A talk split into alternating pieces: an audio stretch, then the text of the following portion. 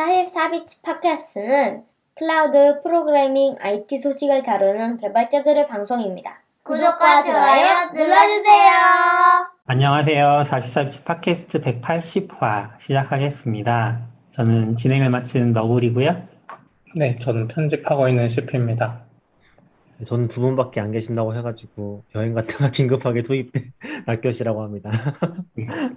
여행 잘 다녀오셨어요? 아, 네네. 날씨 좋았죠, 요즘, 요번 여행 때. 어, 아니요, 하나도 안 좋았는데? 왜죠? 하늘이 안 되게 예뻤나 보군요. 네. 대기 오염? 오염이 오염도 오염도 안안 좋았고, 제가 수목금 갔다 왔는데 되게 흐려가지고, 아, 비 오고, 어제 비 왔어요. 어, 근데 서울은 막 수목 엄청 따뜻하고, 따뜻은 했는데 네. 어, 어떤 날 하루는 좀 하늘이 맑았는데 이게 이게 그건 것 같아. 직장인과 비직장인의 차이인 것 같아. 아, 직장인은 낮에 날씨가 어떻든 말든 따뜻한지만 보는데 그치, 이제 그치. 노는 사람들은 하늘이 이쁘고. 뭐 이런 걸 보는 거죠. 음, 하늘에 구름이 음, 파란가 이해됩니다. 아니에요? 네, 네, 이해됩니다. 저도 잘 모르겠어서 날씨는 분명히 따뜻했는데 음, 하늘이 어땠는지 기억이 안 나요. 날씨는 많이 따뜻해진 것 같아요. 오늘은 좀 쌀쌀했던 것 같긴 한데, 음, 그렇습니다. 네. 어, 단신 몇 개 짚고, 주제가 오늘 없어서, 너무 생각이 단신이죠. 나면 주제를 얘기하고. 네. 자바에서 라이선스를 이상한 얘기를 해- 하고 있어서 이 얘기부터 먼저 해보죠.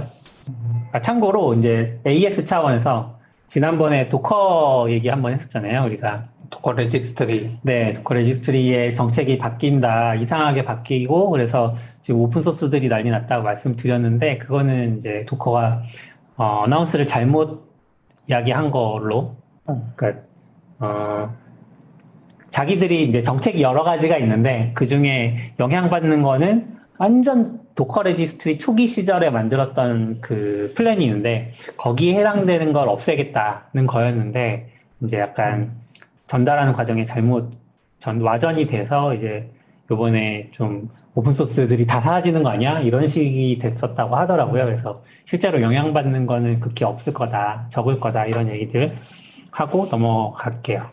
네, 자바 라이선스 문제로 다시 돌아가죠. 네.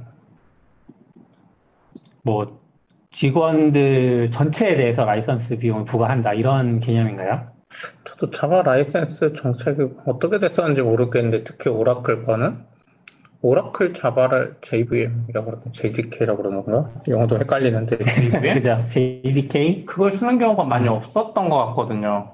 그죠? 요즘은 OpenJDK라고 별도로 나와 있는 걸 쓰게, 네. 아, 그 OpenJDK가 아니라 다른 데서 만든 JDK들을 이제 갖다 쓰는? JVM 그냥 오픈된 버전? 네네. 다른 회사들에도 그런 거 많이 썼던 것 같아요. 큰 회사들도 Oracle 음. JVM 굳이 안 쓰고. 근데 이제 Oracle Java 라이센스 정책이 자바 SE 유니버셜 서브스크립션이라고 하는데 직원 수에 따라서 999명 이하의 기업은 기업은 1인당 월 15달러. 그럼 기업 규모가 커질수록 Java 사용량이랑 상겨, 상관없이 요금을 내야 된다 뭐 이러더라고요. 그렇겠네요. 음, 클라우드 때문에 이렇게 바꿨다고는 하는데, 원래는 코어당 사용 비용을 받았나 봐요, Java 라이센스가. 음, 서버에서 돌아가고 하니까. 근데 이걸 왜 직원 수 기준으로 한다는 게 저도 이게 뭔지 모르겠어요, 정확하게. 근데 이게 기사에서는 코어당 과금 방식이 이제 최근에 클라우드 환경이랑 어울리지 않기 때문에 이렇게 바꿨다고 하는데 직원 수가 클라우드 환경에 더 안 어울리는 거 아닌가요? 차라리 코어 수가 나을 것 같은데. 그러니까 코어는 뭐 실행 안 정해져 있어서 그런가? 코어 개수가 정해져 있지 않다. 코어를 막 줄여서 쓰기도 하고 막. 음. 그러니까 코어를 예전에는 아마 그런 걸 거예요. 예전에 코어 기반으로 과금하던 또 유명한 데 하나 있죠, New Relic이라고. 음, 지금도 그런지 모르겠어요.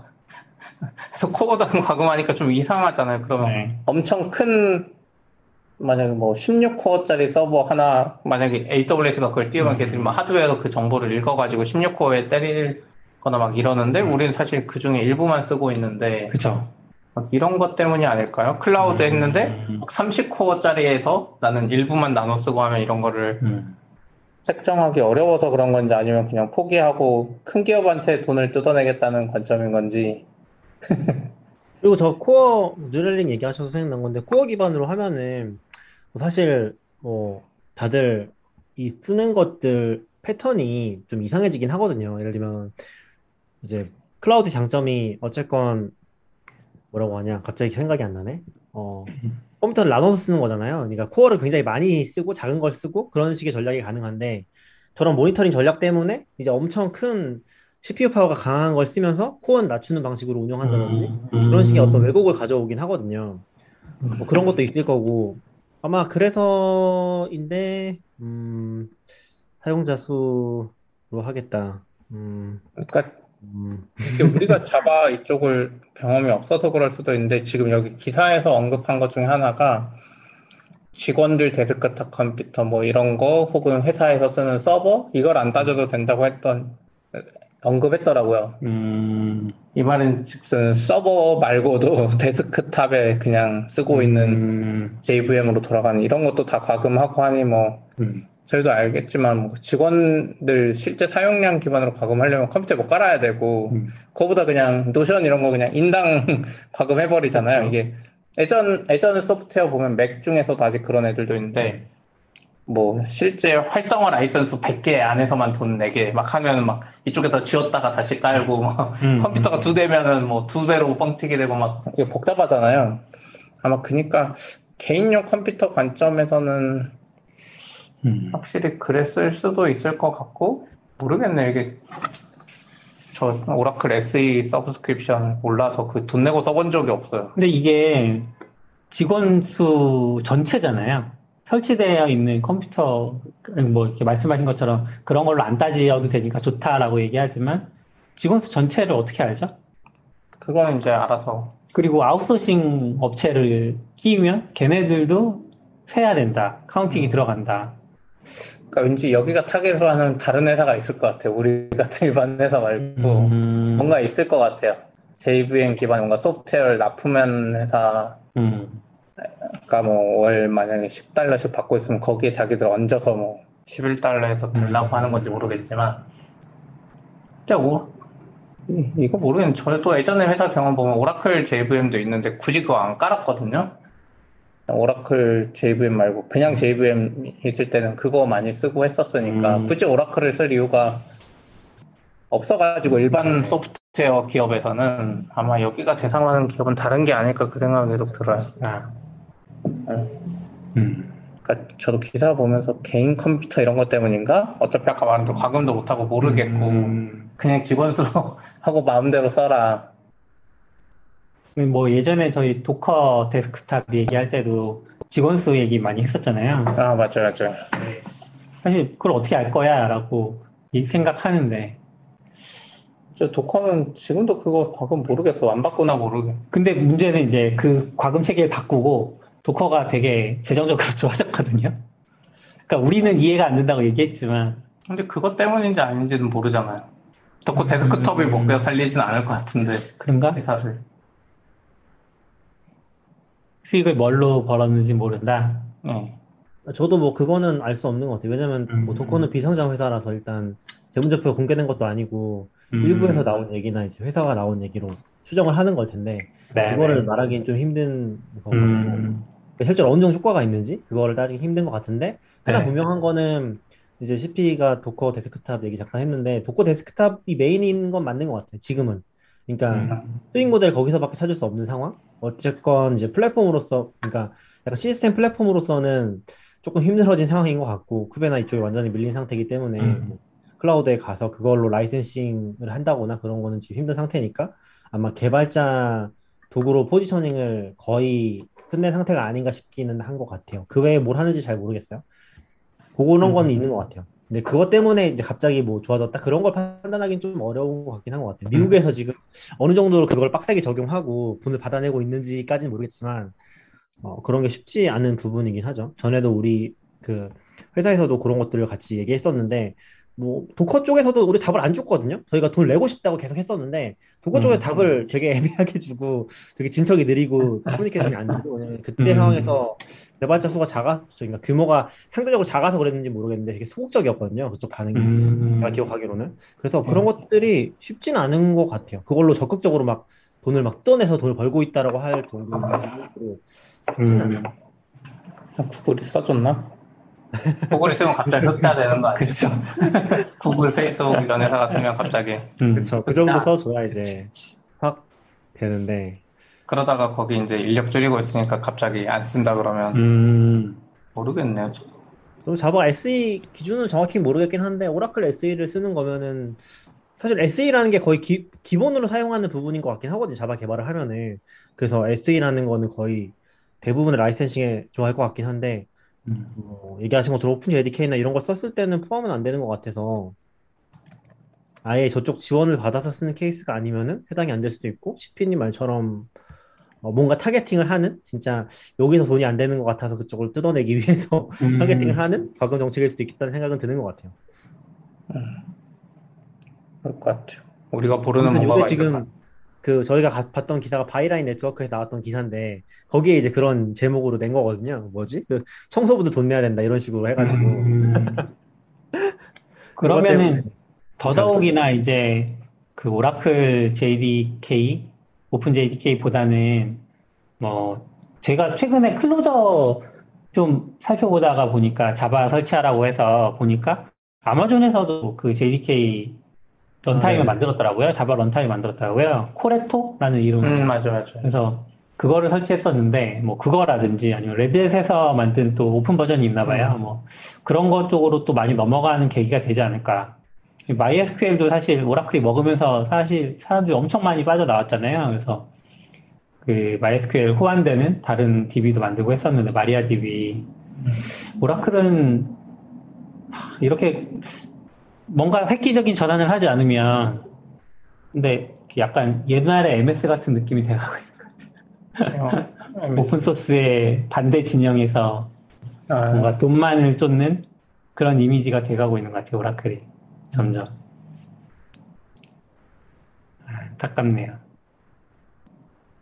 근데 저도 뭐 이쪽 라이센스 정확히는 몰라서 그렇긴 한데 오라클 OpenJDK랑도 오라클에서 build해서 제공해 주는 걸로 알고 있긴 하거든요. 그래서 뭐 음. 완전히 벗어나 있는 건 아닌 걸로 알고 있고 근데 이제 정책이나 이런 거는 좀 old한 느낌이 들긴 하죠. 지금 AI 때문에 세상이 뒤집어지고 있는 걸 보면은 이제 그죠? 라이센스를 어떻게든 벌어야 하는 그런 느낌이지 않을까 싶긴 한 것 같아요.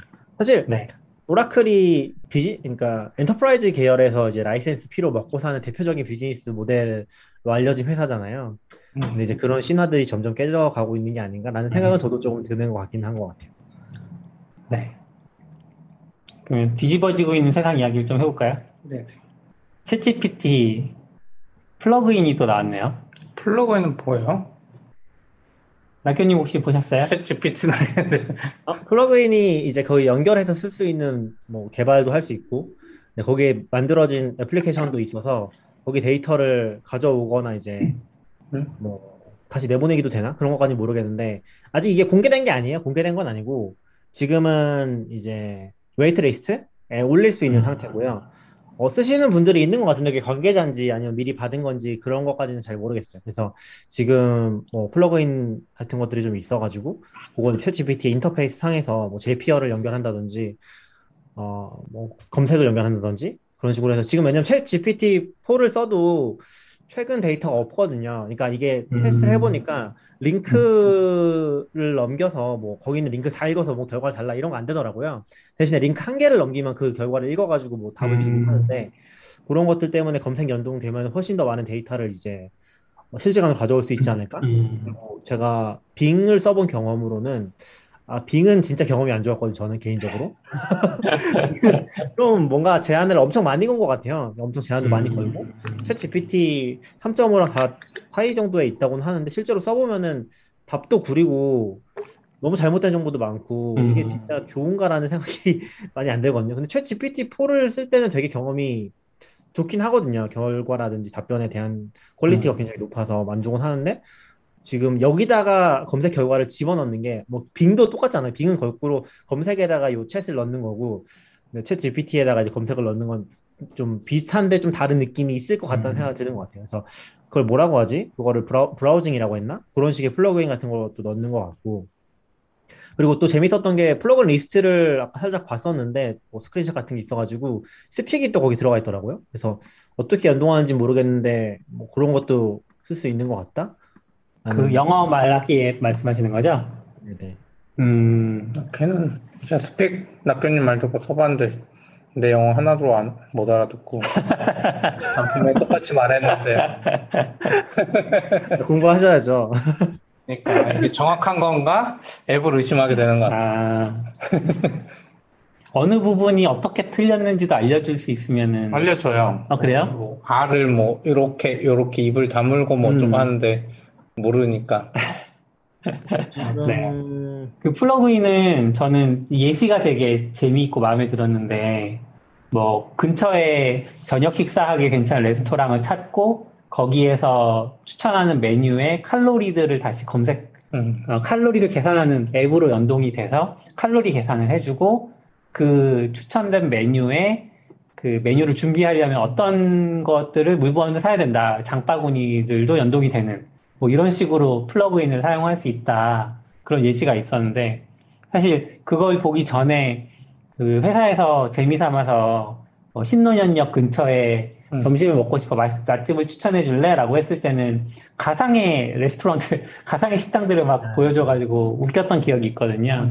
음, 그런 거 봤을 때는 이제 그 낙견이 말씀하신 것처럼 확실히 그 현실 세계에 지금 이제 존재하는, 지금 시점에 존재하는 데이터들을 조합할 수 있다는 점이 좀 매력적으로 다가오는 것 같아요. 그러니까 이게 저도 이제 문서 봐도 지금 정확히 어떻게 연동되는지는 모르겠지만 예시로 이제 나온 게 실시간 정보를 음. 줘야 할수 있다. 뭐 예를 들면 요즘에 안 알려주잖아요. 뭐 그런 주식 가격 물어보면 안 알려주고 하잖아요. 근데 여기 정확히 예시로 스포츠 스코어, 주식 음. 가격, 최신 뉴스 이런 거를 그러니까 헛소리 안 하고 정확하게 가져올 수 있는 뭔가 인터페이스를 어떻게 뭐 여기서 말을 trigger하면 음, 거기서 정보를 받아서 그걸로 뭐 제공해주는 뭔가 전통적인 API로 연동하는 뭔가를 만드는 것 같아요. 그리고 또 하나가 knowledge base information이라고 한 거, company docs, personal note 음, 이런 걸 어떻게 연동하면 그러니까 사실 저희도 뭐 FAQ나 이런 거 막 해보면 거기에 막 챗GPT 하는 분들이 보면 그 앞에 데이터를 챗GPT 다 집어넣어놓고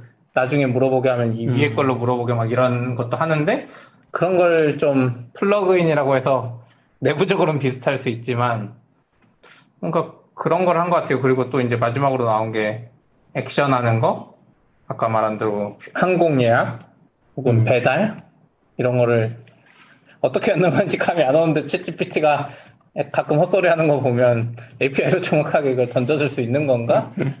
싶긴 한데 뭔가 어떻게 보면 전통적으로 우리가 지금 AI 스피커들한테 하던 거 그걸 뭐 연동해주겠다 이런 느낌으로 보이긴 해요. 그런 느낌으로 챗GPT가 우리가 주식 가격 물어보면 그때는 주식 가격인 걸 인지하고 지금 안 알려주는데 음. 그거를 플러그인으로 설정해 놓으면 뭐 야후 파이낸스에 연동하면 야후 파이낸스에서 그거 가져와서 보여주고 뭐 이런 걸것 같아요. 근데 어떻게 구현하는지는 모르겠네요. 근데 아마 뭐, 뭐 핵심은 결국 데이터를 집어넣어주고 답을 받는 거라서 어, 데이터를 뭐 최신 데이터를 받아서 집어넣고 거기에 대해 뭐 해석을 한다든지 선택을 한다든지 아까 너굴님이 이야- 이해하신 것처럼 뭔가 추가적인 다른 정보랑 조합을 해서 보여준다든지 그런 것들에 가깝지 않을까 싶기는 한 것 같아요. 최- 최승우님이 적어준 거 보면 API 엔드포인트하고 API 문서만 제공하면 알아서 된다고. 음, 그런 얘기도 있더라고요. 이놈을 알아서 되는 거 진짜 챗GPT는 이해할 수가 없나. API 다른 곳으로 하면 어떡해. 근데 실제로 저는 조금 챗 GPT를 써보면서 되게 좋았던 경험이 어 이게 뭐 좀 더 인간적인 모습이 있잖아요. 좀 더 인간적인 모습이 있는데 사실은 인간이 아니라는 거. 그러니까 음. 원래 기계가 잘하는 게 반복 작업이잖아요.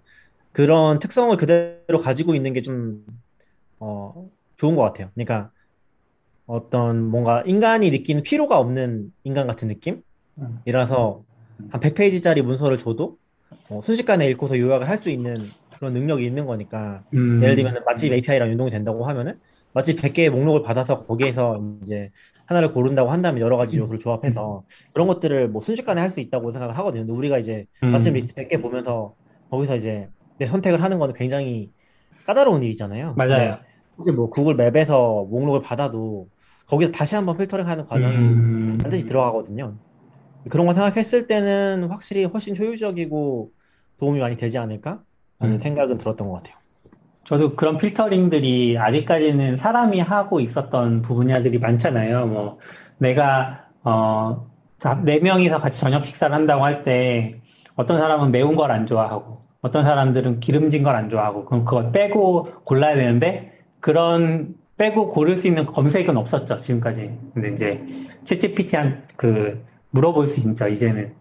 그래서, GPT-4한테 뭐, 근처 식당 중에서 그런 걸 제외한 레스토랑을 찾아줘라고 하면 이제 걔가 좀 추천해 준다거나 할 수 있을 것 같아요.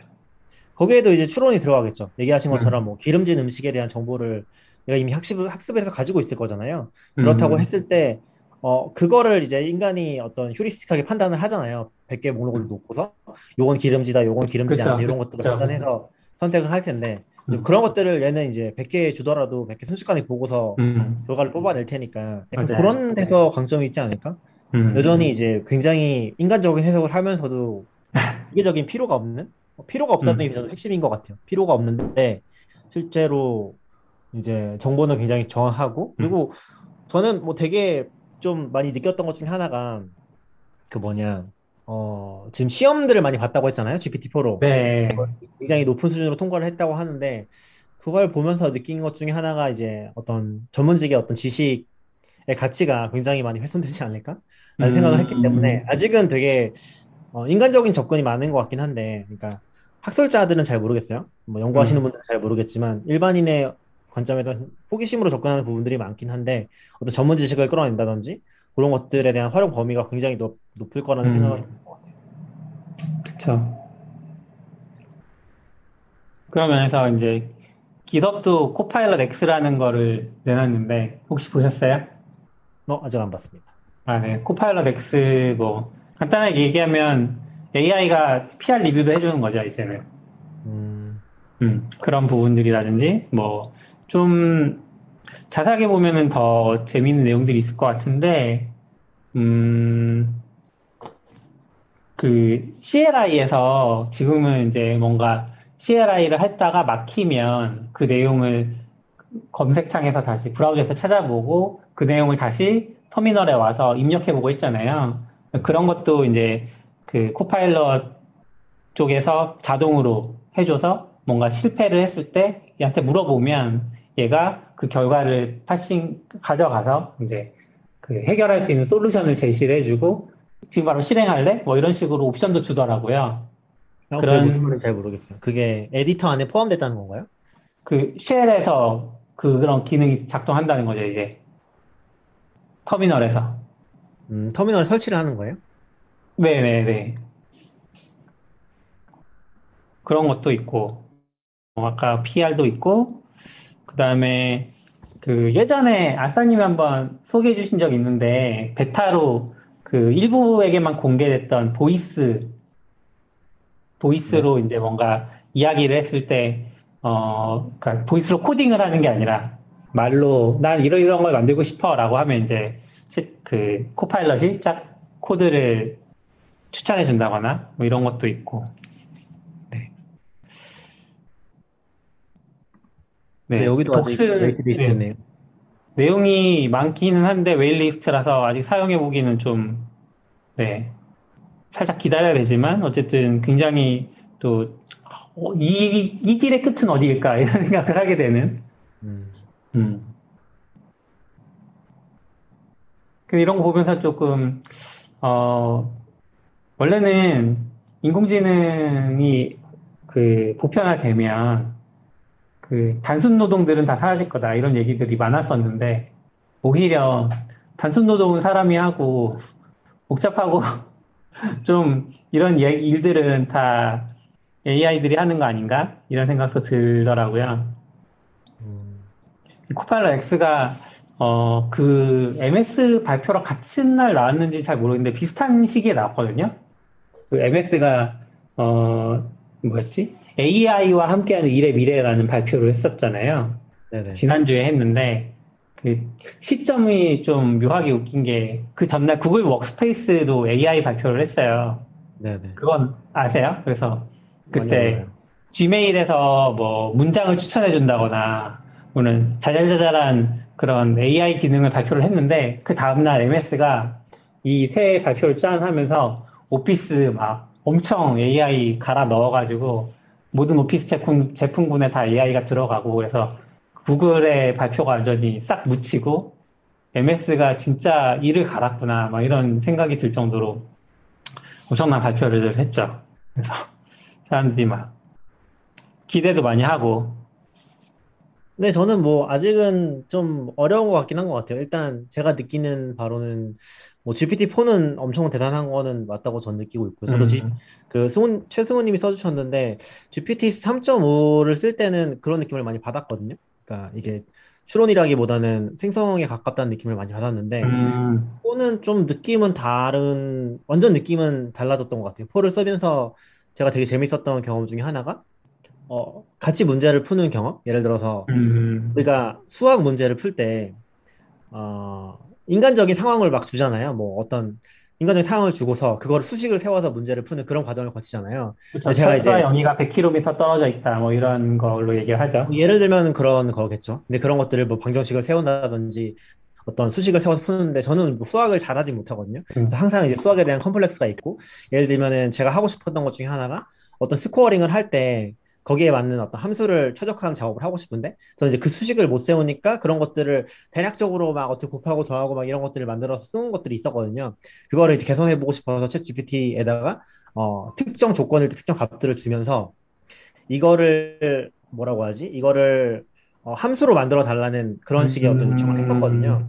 근데 그거를 얘가 어, 파이썬 코드를 만들어서 이렇게 짜면은 이거를 최적화할 수 있는 최적화된 함수를 뽑을 수 있는 코드를 음. 주더라고요. 근데 실제로는 그 함, 코드를 주는 게 중요한 게 왜 줬는지 모르겠어요. 제가 코드를 달라고 안 했거든요. 근데 코드를 만들어 주고 음. 그리고 그 결과 값을 아예 주더라고요.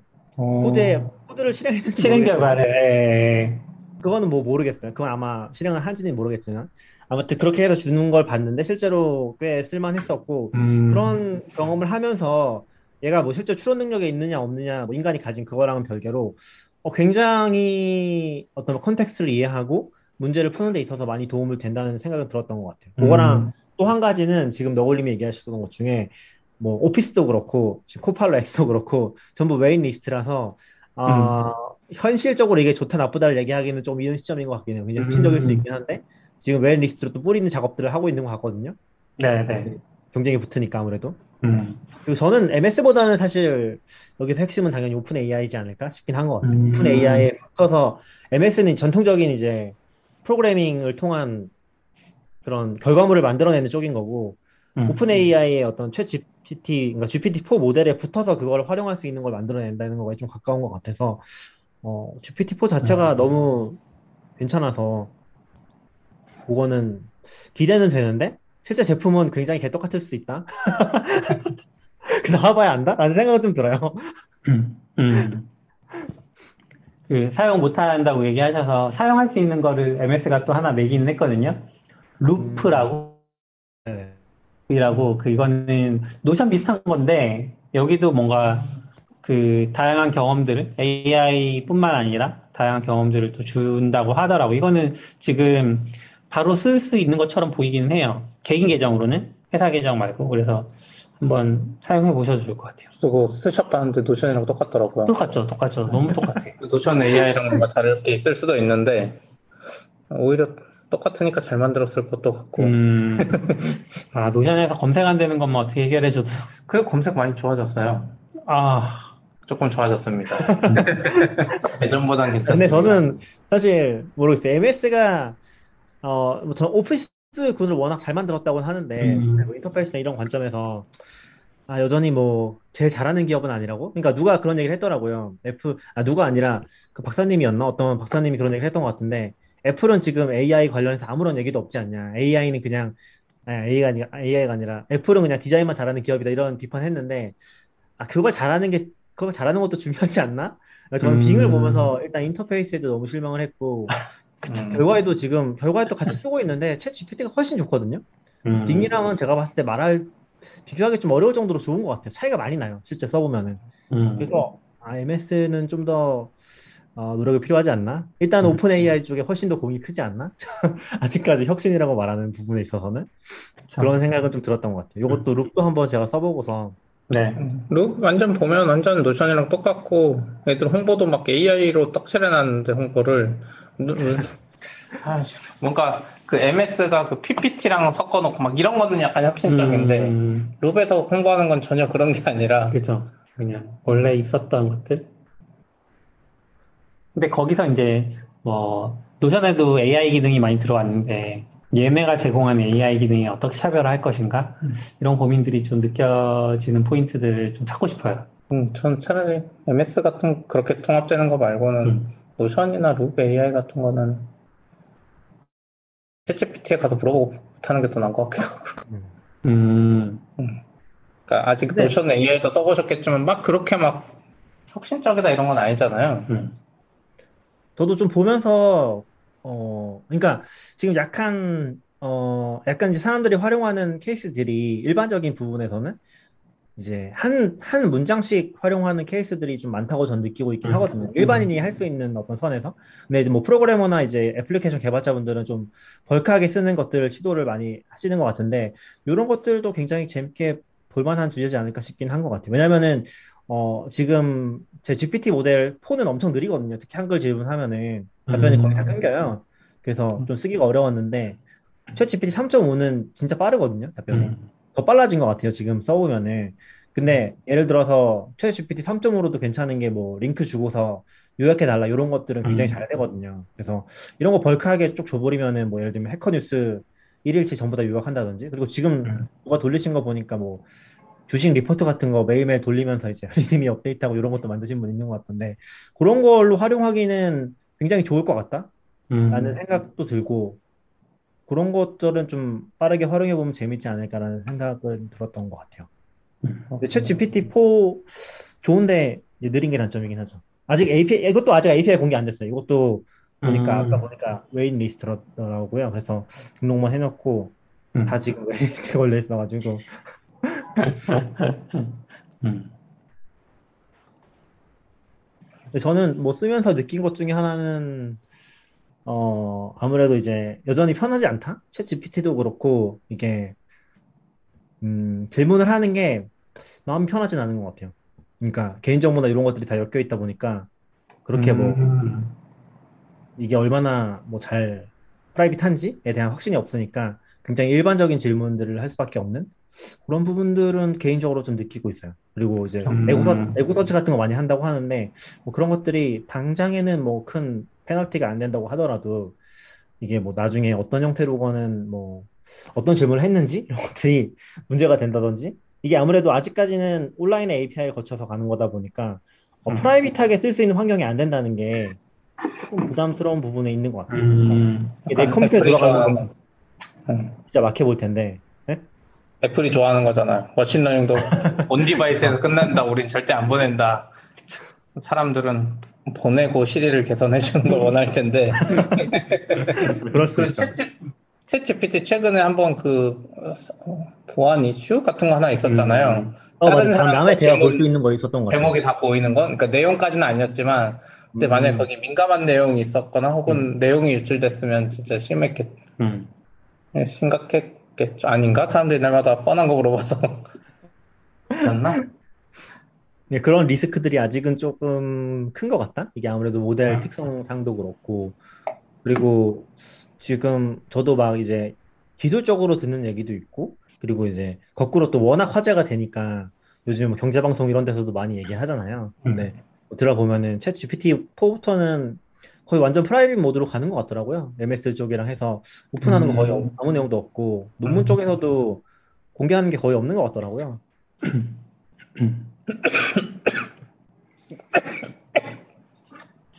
그렇게 될 것 같아요, 점점. 사람들도 느끼지 않을까요? 거기에서 하는 것 자체가 부담스럽다? 낙교님 느끼셨던 것처럼 내가 이런 질문 해도 되나? 언젠가 이것이 나에게 약점으로 작용하진 않을까? 그런 생각 하겠죠. 실제로 요즘에는 드라마 보면은 그런 거 많이 하잖아요. 뭐 누가 자살을 했으면은 자, 그 마지막에 검색했던 내용 뭔지 뭐 이런 것들 음, 많이 나오고. 그죠. 그런 거 꼭 나오죠. 이제 챗 GPT한테 가서 MS한테 서버 압수수색해서 하는 건가요? 애플은 그런 거 안 주겠다고 하잖아요. 음, 잘 모르겠습니다. 그리고 바드도 공개는 된 것 같은데 그것도 음. 아직 한국에서 못 쓰는 것 같더라고요. 아, 그래요? 굳이 한국에서 못 쓰는 게 있어요? 한국어가 안 되는 거예요? 들어가 보면은 저도 된다고 해가지고 들어가 봤었는데 지금 음. 바드는 현재 이 국가에서 지원을 안 해 이렇게 떠요. 음. 음. 그걸 봤을 때는 아마 미국에서 된다는 거겠죠? 어, 미국 가서 해보시면. 되겠네요. 네. 미국 갔을 때 해보세요. 어, 미국 아직 가려면 멀었는데 언제 가지? 5월에 가나? 아 5월에 가는구나. 안 멀었어요. 두 달 안 남았네요. 음. 열어보겠습니다. 근데 이런 얘기도 막 방송에서 공개적으로 하셔도 되는 건가요? 어떤 얘기요? 5월에 낙교님이 군- 미국에 간다. 어, 뭐 상관은 없죠? 왜요? 아까 최성훈님처럼 이렇게 스토킹하고 있다가 스토킹까지는 음. 네. 그러면은 아, AI와 관련해서 아무것도 하지 않고 있는 회사 얘기도 한번 해보자. 애플페이 써보셨습니까? 저, 저 아직 안 써봤어요. 어? 그래요? 전 와. 낙교님은 써봤을 거라고 그러니까 낙교님 엄청 빨리 써보셨을 것 같은데. 어, 저는 근데 사실 굉장히 전통적인 사람이라서 신용카드의 불편함을 전혀 느끼고 있지 않기 때문에 그건 아니고 삼성페이를 안 써보셔서 그래. 아니요. 카드 혜택 때문에 아, 현대카드에 바꿀 수가 안 없다. 묶이는 거죠. 이 이율 1%더 주는 뭐 이런 포인트 이런 것 때문에 현대카드를 안 써서 그런 거 아니에요? 아, 뭐 그런 것도 있는데 근데 지금은 메인 카드는 현대카드기는 해요. 응? 뭐죠? 아니에요. 애플페이를 안 제가, 제가. 잠깐 들었을 때 낙교님 쓰는 그 음. 카드라는 게 안 되잖아요, 애플페이. 어, 될 것 같은데? 등록 안 해보셨구나. 그 카드 안 등록 안. 해봤어. 카드 안 돼요. 음, 아, 카드별로 달라요? 안 되는 카드가 있어요. 아벡스가 안 된다고 들었는데. 네, 그거 쓰시는 거 아니에요? 어, 그것도 있고 대한항공 카드도 있어요. 아, 그래요? 그 대- 아멕스는 안 되고 대한항공 카드는 돼. 음. 등록만 하고 지금 뭔가 뭐라고 해야 되지? 뭔가 부끄러워서 애플페이 마크가 보여도 못 하겠더라고요. 어떤 그게 애플페이가? 되면은 네. 외국에서도 되는 거예요? 네, 애플페이 외국에도 돼요. 그러니까 되는 국가에서는. 음, 지금 이 현대카드 등록해서 그대로 가서 네, 있나요? 해외 해외 결제 카드처럼 그냥 되는 거예요. 그러니까 부끄러운 게 뭐냐면 사실 애플페이 나오기 전에 이제 저는 현대카드 쓰면서 한국에서 현대카드가 그. EM, EMV라고 contactless 음. 됐거든요. 그래서 편의점 가보면 어디 다 그 마크가 있어요. 네. 자꾸 몇 번씩 시도해보고 잘 돼. 그럼 엄청 빠르거든요. 근데 문제는 점원이 그걸 눌러야 되나 봐요. 음, 점원이 아, IC로 선택했어. 그런데 내가 여기 대고 있으면 안 되는 거예요. 그 기계마다 아. 다를 수도 있는데. 그런 거 몇 번 겪으니까 너무 싫어서 애플페이도 왠지 분명히 그럴 거예요. 직원이 I, 뭐 NFC인가? 거기는 마크가 뭐 애플페이라고는 안 돼 있을 것 같고, 뭐 그걸 안 누르면 음. 또 됐는데 안 되고 막 그럴까봐 한, 한 몇 주 정도 지난 다음에 내 앞에 선구자들이 그런 걸 다 해서 알바나 이제 사장님들이 이게 익숙해지면 괜찮지 않을까. 요즘 삼성페이 쓸 때는 음. 그냥 아무 말 안 하고 핸드폰 주면 네, 받잖아요. 네. 근데 삼성페이도 초기에 쓸 때 보면 막 이렇게 이렇게 되고 막 네. 힘들었으니까 적응기가 필요했죠. 애플페이도 약간 적응기를 지나고 해야 되겠다. 괜히 한 번 했는데 안 되면 음, 스무님이 부끄러우니까 무인 편의점이나 키오스크에서만 아. 써봤다고 하시는데 거기서라도 시도해봐요. 그러게요. 되겠네. 무인 편의점 어딨지? 무인 편의점 그 애들 문방구 같은 거 요즘 무인, 무인 편의점 많던데. 아 맞아. 거기. 문구점 그다음에 아이스크림 할인점 이런 거. 아 그런데 한번 해봤다. 아 키오스크 같은 경우에는 참고로 의외로 음. 최근에 생긴 키오스크인데도 이게 너무 비용을 아낀 건지 IC 카드만 되는 데 가 아. 많아요. contactless가 되는 데야 되는데 음, 음, 제가 제 기억으로는 투썸 이런 데 안 되고 contactless 아. 그냥 IC밖에 안 되고 네. 그런데 기계 바꿔야 되잖아요. 음. 제 boundary 안에서는 못 봤어요. 편의점은 확실히 있긴 한데 음. 한번 언젠가 한번 해봐야 되는데 굳이 요즘에는 또 메탈 카드를 처음 써봐서 메탈 카드 쓰는 재미가 있더라고 뭔가 음. 무게감 있게 음, 나이 든 사람 특징인가 봐요. 승우님도 아직 부끄러워서 등록을 못했다고 하시네. 승우님 부끄러워요? 나이 드셨어요? 최, 최승우님은 아, 나이 적으실 것 같은데 저- 이승우님, 이승우님. 이승우님은 확실히 많으실 거예요. 아, 승우님이라고 하면 되는구나. 겹치네. 네. 근데 확실히 이번에 이걸로 현대카드가 좀 성공을 하긴 한 것 같아요. 음. 성공을 한 것 같고 왜냐면 지금 체크카드 발급량이 엄청나게 많이 늘었다고 들었거든요. 아, 체크카드로도 등록되는 거예요? 그런가 그런가. 있다고 하는 거 같더라고요. 오. 기사가 난 거 보니까 저도 기사 난 거 보고 알았는데 그것 때문에 오. 체크카드 발급량이 엄청나게 많이 늘었고 그리고 실제로 현대카드가 저도 이번에 좀 찾아봤었는데 그때 CP도 얘기해 줬었던 것 같은데 방금 얘기한 탭투페이 그런 거 Tap to Pay가 그건지 모르겠는데 그 와이파이 마크 뭐 그려져 있는 네네, 그 contact 그것도- 하죠. 네. 음. 현대카드가 뭐 좀 더 많이 시도를 했던 걸로 알고 있고 그런 것들을 되게 먼저 했었고 그리고 음. 나름 뭐 말은 많았지만 생각보다 성과는 좋더라고요. 그러니까 사실 현대카드가 되게 힙하면서 어 그 전통 계열의 현대카드 있잖아요. M카드 계열. 그쪽 포인트를 보면은 저는 이제 좀 그쪽에 관심이 많아서 보면은 별로 안 좋거든요. 근데 그런 거랑 겹치고 그래서 모른지는 모르겠는데 생각보다 실적이 굉장히 괜찮고 음. 지금도 지금 현- 삼성카드 다음으로 이제 삼성카드가 아닌데 어, 정확히 모르겠네요. 신한카드가 아무튼 그- 1등이고 제가 알기로 네 네 그 다음으로 2위 하냐 마냐 이런 얘기들이 나오는 것 같더라고요. 그런 거 와. 봐서는 굉장히 잘한 것 같고 애플페이 들어오면서 어, 지금 보니까 삼성이 17.8%고 현대가 16%인데 이게 뒤집어지냐 마냐 그런 얘기들이 좀 오. 상황인 것 같아요. 음, 그럴 만도 할 것 같은 게 원래 혜택 이런 거 보면 현대카드가 안 좋다고 많이 하거든요. 맞아요.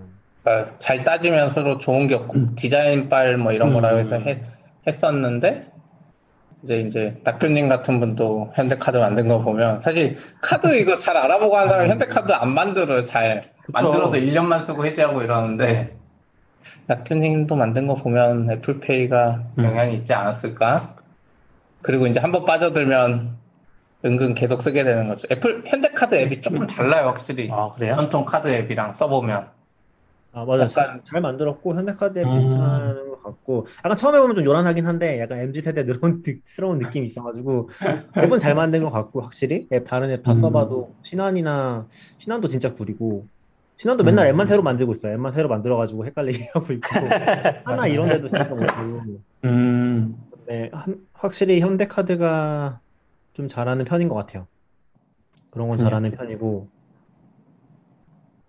애플페이 나오면서도 확실히 분위기가 달라지지 않을까? 그리고 음. 이번에 또 현대카드는 그 아까 아멕스 얘기하셨는데 아멕스를 네. 다 가져갔거든요. 이제 아멕스는 뭐 공식 파트너가 현대밖에 없는 걸로 알고 있어요. 이게 원래는 막 음. 아멕스 카드가 롯데에서도 나오고 삼성에서도 나오고 아무 다 나왔거든요. 음. 원래 그런 식으로 나오는 카드는 아닌데 근데 이번에 아예 현대카드랑 독점으로 해서 삼성도 아마 단종된 걸로 알고 있고 뭐 현대에서만 이제 나오는 걸로 알고 있어요. 음. 나올 걸로 앞으로. 맞아요. 그런 것들 보면 되게 열심히 하는 것 같더라고요. 뭔가 뭐 힙한 것도 힙한 건데 그건 있는 것 같아요. 애플페이 했는데 카드 발급도 늘고 했는데 막상 돈은 못 버는 어 근데 수, 수수료 이야기가 계속 있잖아요. 돈잘 버는 것 그렇군요. 같던데? 아, 그러니까 돈 잘 번다는 건 애플페이 얘기하는 건 아니고 생각보다 실적 괜찮더라고요. 이게 비상장에 올라와 있어가지고 좀 봤었거든요. 근데 생각보다 카드 사는데 실적이 괜찮아가지고 좀 깜짝 놀라긴 근데 했어요. 아직 애플페이 하고 나서는 안 나왔잖아요. 그쵸, 그건 안 나왔죠. 애플페이 하고 나서 실적 아, 까봤더니 그쵸, 그쵸. 점유율은 올랐는데 수수료 주고 하다가 오히려 마이너스로 아, 가고 마이너스를 했다. 뭐 단말 지원이나 뭐 이런 거 하면서 돈은 많이 썼는데 근데 신한이랑 삼성이 한 6개월 있다가 조금 늦게 와서 음. 그거 다 누리고 그래서 그거 잘 모르겠는데 지금 다른 카드는 등록 못 하는 거예요? 다- 그거 뭐 그것 때문에 네, 음. 안 돼요. 연동이 안 돼요. 뛰어서 되는 거예요? 모르겠어요. 그것도 이제 연동 시작해야 되는데 만약에 이제 현대카드가 있는데 생각보다 괜찮네 하면 할 거고 다른 데는 아마 굳이 먼저 안 할 것 같아요. 아까 수수료 음. 이슈도 그렇고 그러니까 음. 발급 건수도 중요하겠지만 음. 발급 늘려서 수수료 까먹고 있으면 그것도 문제잖아요. 그러니까 아마 애플페이는 애플에다가 내는 수수료가 또 있을 거예요. 아, 근데 맞아요. 그거를 음. 사용자한테 전가를 아마 못 시킬 거라서 네, 못 시키는 음. 정확히 모르겠는데 아니 아마- 못 시켜 법으로 못 하게 해놨어. 네, 그렇죠. 아. 그래서 못 네, 시킬 사용자 거라서 정가를. 그러니까 말하는 만 원짜리면 삼성카드로 사든 애플페이, 현대카드는 그냥 현대카드는 똑같이 받아야 돼 우선. 음. 그 말인즉슨 애플한테 수수료를 추가로 준다는 거는 카드사가 줘야 돼 무조건.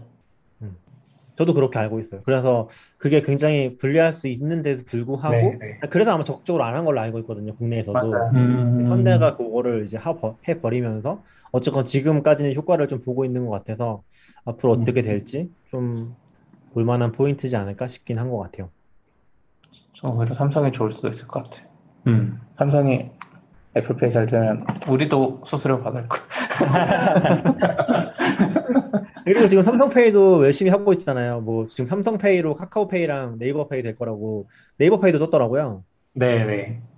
그 공지가 나왔던데. 그러니까 아직 되는 음. 건 아닌 것 같은데 이제 그 연동하고 있다고. 그래서 음. 그런 거 되면 확실히 오히려 거기서 좀 삼성 카드에 삼성 그 페이에 대한 메리트가 음. 생기지 않나? 왜냐면 저 네이버 페이는 진짜 좋아해서 네이버도 언제까지 할지 모르겠는데 아직도 적립금 진짜 많이 주긴 하거든요.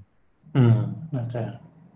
그런 거 보면은 은근히 이게 또 메리트가 될 수 있지 않을까? 아마 네이버 페이는 그걸로 돈을 엄청 태우고 있을 텐데 아직도 언제까지 할지 모르겠어요. 대단한 것 같아 진짜. 계속 하지 않을까요? 네이버 자기가 버는 것 중에 일부 주겠죠. 손해 보진 않을 것 같아 그거 중에서. 음.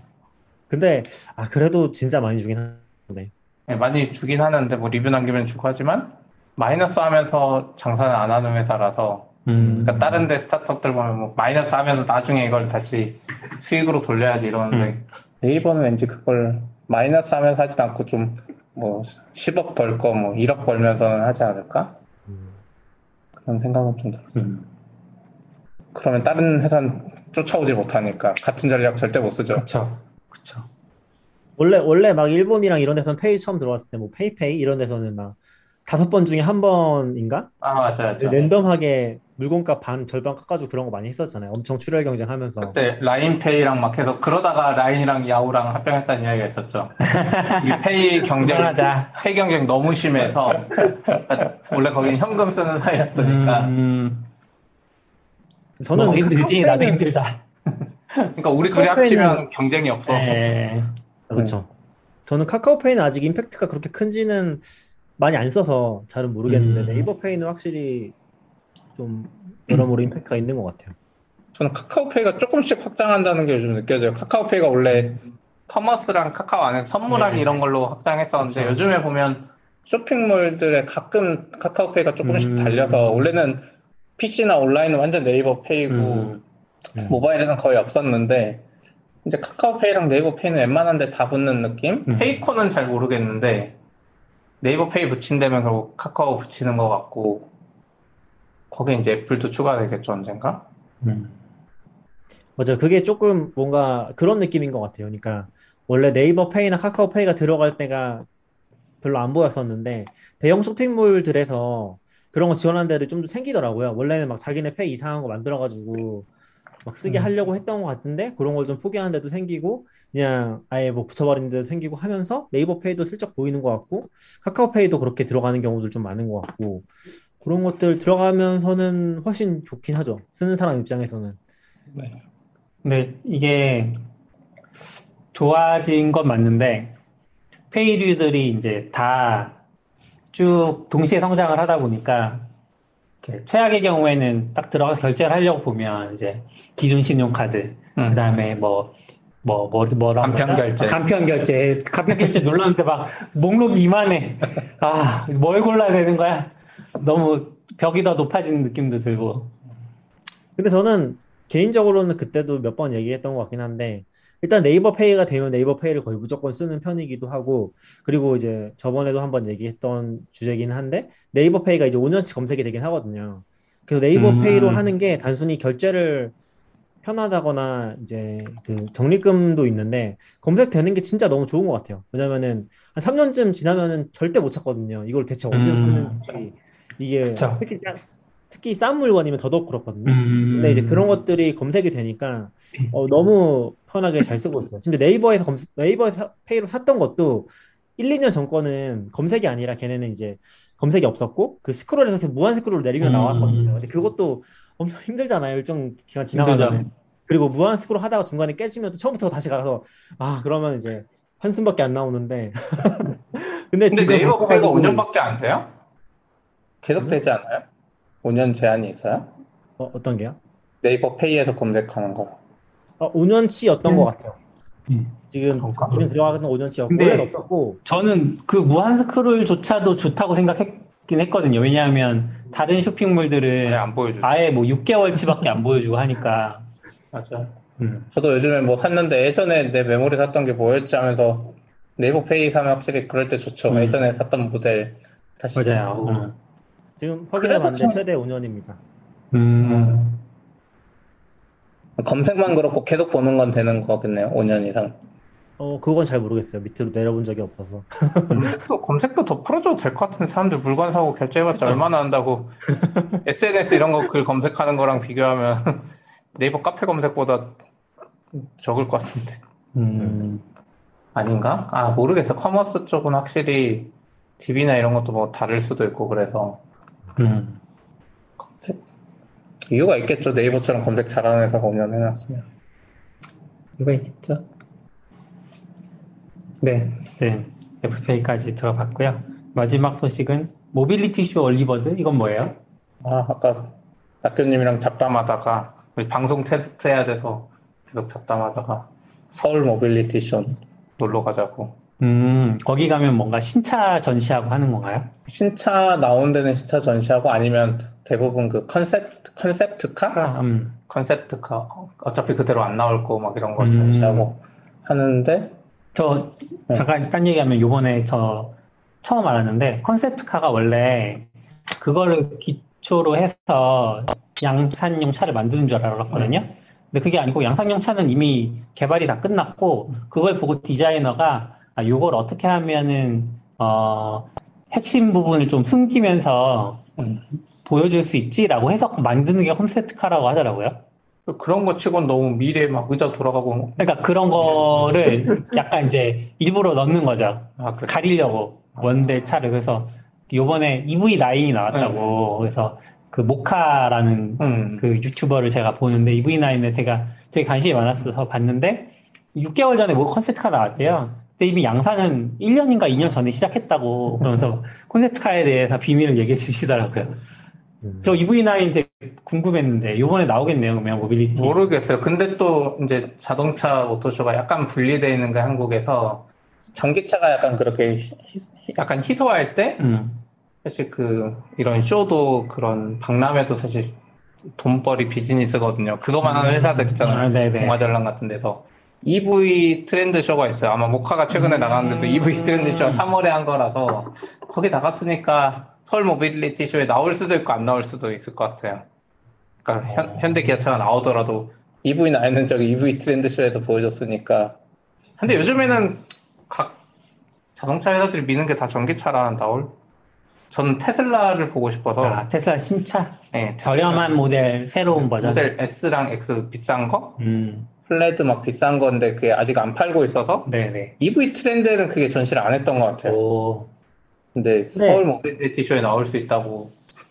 이노님이 그 로봇 얘기는 없냐고 물어보셨는데 지금 블로터에서 기사 난 거 보면은 테슬라는 휴머노이드 로봇 데리고 올 거라고 요번에요? 그런 얘기가 있는데요. 어디에요? 휴머노이드 그렇죠. 로봇을 테슬라가 왜 만들어요? 원래 만든다고. 발표했죠. 아, 그래요? 근데 여기 가지고 온다는 거예요, 서울에?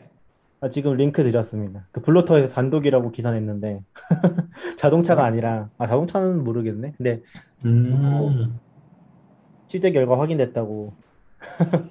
그런데 자동차는 확실히 온 게 오늘 테슬라에서 저희 카톡으로 공식으로 온 게 있거든요. 아 그래요? 홍보로? 그래서 3월 31일 킨텍스에서 그 서- 새로운 모델 S 그리고 X 이거를 볼 수 있다 이런 식으로 적혀 있거든요. 음. 볼수 있다고는 정확히 안 써 있지만 곧 한국을 쳐다봅니다. 하겠죠 분명히? 네. 아, 난해하게 어, 이건 그래서 언제 어디서 하는 거예요? 행사 소식도. 일산 킨텍스에서 음. 3월 31일 금요일부터 음. 4월 다음 주네요. 4월 9일 일요일까지 한 일주일 정도 하는 것 같은데 금요일에 갈 수 있으면 금요일 오후에 휴가 쓰고 가볼까 싶기도 하고 음. 주말엔 사람 너무 많을 테니까. 그쵸 주말에 아 그런가 그 생각까지는 안 했어요. 저 요즘 사람 많겠죠. 요즘 코로나도 끝났고 사람들이 아. 어디 놀러 갈 데 없나. 자동차 쇼에 사람이 그렇게 많을까 안 가봐가지고 거긴 기본적으로 이 아, 자동차 찍는 사람들이 엄청 많잖아요. 그런가? 전기차 쇼에 갔을 땐 그런 거 없었는데. 어, 그래요? 그러니까 원래 모터쇼 가면 이렇게 이쁘게 있는 분들 찍고 막 그러잖아요. 근데 제 너무 초기에 자동차 쇼 가서 그런지 몰라. 코엑스 갔을 때는 그런 분들 많이 없었던 것 같은데. 음. 아, 근데 여기는 있을 수도 있겠네요. 요즘엔 좀 그런 거 없어지는 추세 아니에요? 음. 코로나 때는 없었을 것 같은데, 근데 그런 분들 약간 사진 찍는데 저도 카메라 사고 약간 이해했어요. 그러니까 이상한 분들도 분명히 있을 텐데, 카메라 샀는데 적당한 피사체가 없어. 사체가 없어. 와이프는 사진 찍기 싫어하고, 애는 뛰어다니고, 난 날마다 풍경만 찍고 있고, 거기 가면 약간 모델비도 안, 원래는 진짜 사진 찍는 분들은 사진 연습 겸 모델도 어, 것 어. 네, 네, 그렇다고. 하더라고요. 동호회에서 사람 모아서 이렇게 돈 해가지고. 너굴님 말 듣고 보니까 저도 제 카메라 가져가야 되겠다. 음, 저는 어. 이번에 그 아까 CP가 알려줘가지고 찾아보니까 부스 배치도가 있더라고요. 아, 그래요? 그런 것도 오, 있어요? 벌써 나왔어요? 네, 부스 배치도가 있어서 보는데 좀 재밌었던 게 KG 모빌리티가 아, 있더라고요. 아, 맞아요. KG 모빌리티가 그 쌍용차 인수한 그 네, 이름을 맞아요. 바꿨나? 쌍용차 이름 바꾼 어, 거. 그러면 이제는 SS 로고가 없어졌어요? 그건 그거는 있을 것 모르겠어요. 근데 회사 이름 바꾼 거. 그쵸 없어지기 없어지지 않을까요? 없어질 것 같고 지금 그러니까 제일 크게 부스를 낸 데가 뭐 기아 현대는 당연히 있고 음, BMW랑 미니 이렇게 합쳐서 부스 크게 냈고 음. 벤츠가 있고 그리고 또 하나 그 다음으로 큰 게 이제 KG 모빌리티인 것 같거든요. 오, 그래서 보는데 어 KG 모빌리티가 뭐지 하고 보는데 저도 검색해 보니까 아 쌍용차 인수해서 이름 바꾼 게 이제 KG 모빌리티. 음, 그래서 거의 모르겠어요. 지금 뭐 나온 것들이 많은지 는 모르겠는데 이제 사실상 뭐 데뷔하는 느낌이지 않나. 음. 실제로 쌍용차도 뭐 그럼- 워낙 이슈가 많았었잖아요. 저 작년까지 그래서 저도 최근에 보니까 그 장진택 기자 유튜브 보니까 서울 모빌리티 쇼에 쌍용차가 신차도 없고 어려워서 음. 한 3, 4년 참석 안 했는데 이번에 하는 거라고 아. 본것 같긴 해요. 3일 전 기사 났는데 CI 로고는 준비가 됐대요. 아, 그러니까 뭔가 바뀔 건가 봐요. 케이지 이렇게. 어. 아니요, 이쁘게 나올 수도 있어요. 쌍용 로고 그러니까 그- 매력적인데. 네, 성형 로고. 그 있었는데 포란도에서 약간 그 뭐라 그래야 되지? 그 느낌을 주잖아요. 그 그렇죠. 뒤에 커다랗게 해가지고 S 느낌으로 이렇게 말 달려가는. 근데 그게 확실히 없어진 것 같아. 최근에 지금 제일 잘, 잘 나가는 게 토레스인가 그거잖아요. 음. 쌍용차에 제일 잘 나가는 거. 네네. 근데 저도 길 가다 한번 봤는데 와이프랑 음. 어느 나라 차지? 그랬었는데 쌍용 아. 로고가 잘 안 보였던 것 같거든요. 잘안 보인다. 그렇군요. 하긴, 아, 토레스 음. 잘 나간다고 하긴 하더라고. 좀 음. 재밌을 것 같아서 낙교님 되면 같이 가볼까? 낙교님 차 어떻다고? 다녀와서 또 얘기해 주시죠. 음. 아까 로봇을 왜 만드냐고 제가 여쭤봤는데 그 이승우님이랑 또 최승우님이 두 승우님이 얘기해 주시기로는 음. 테슬라 차 만들 때 쓰려고 만든다 로봇을 아, 이해가 되네요. 네. 근데 차 만들 때 이미 로봇 팔이 이렇게 다 하잖아요. 굳이 휴머노이드일 필요가 있어요? 사람 형태여야만 할 수 있는 막 또 영상 그게 있지 보니까 이렇게 않을까요? 다 이렇게 로봇 팔이 이렇게 다 조립하고 하던데 사람이 화단에. 물 주려고 하는 거 아니었어요? 네? 화단에 물 주려고 하는 거 아니었어요? 물 조리개를 들 수 있다. 아, 하다네요.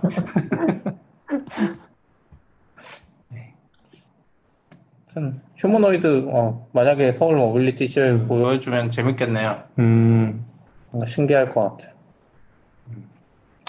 네. 역시나 오늘 단신만 얘기하다가 한 시간이 훌쩍 지나갔는데요. 뭐 여행 다녀오셨으니까 좀 푹 쉬시고 아, 네네. 네, 불금을 또 이렇게 녹화에 참여해 주셔서 감사합니다. 네, 고생하셨습니다. 다들 들어주셔서 감사하고요. 오늘 여기서 마치겠습니다. 수고하셨습니다. 네, 수고하셨습니다. 수고하셨습니다.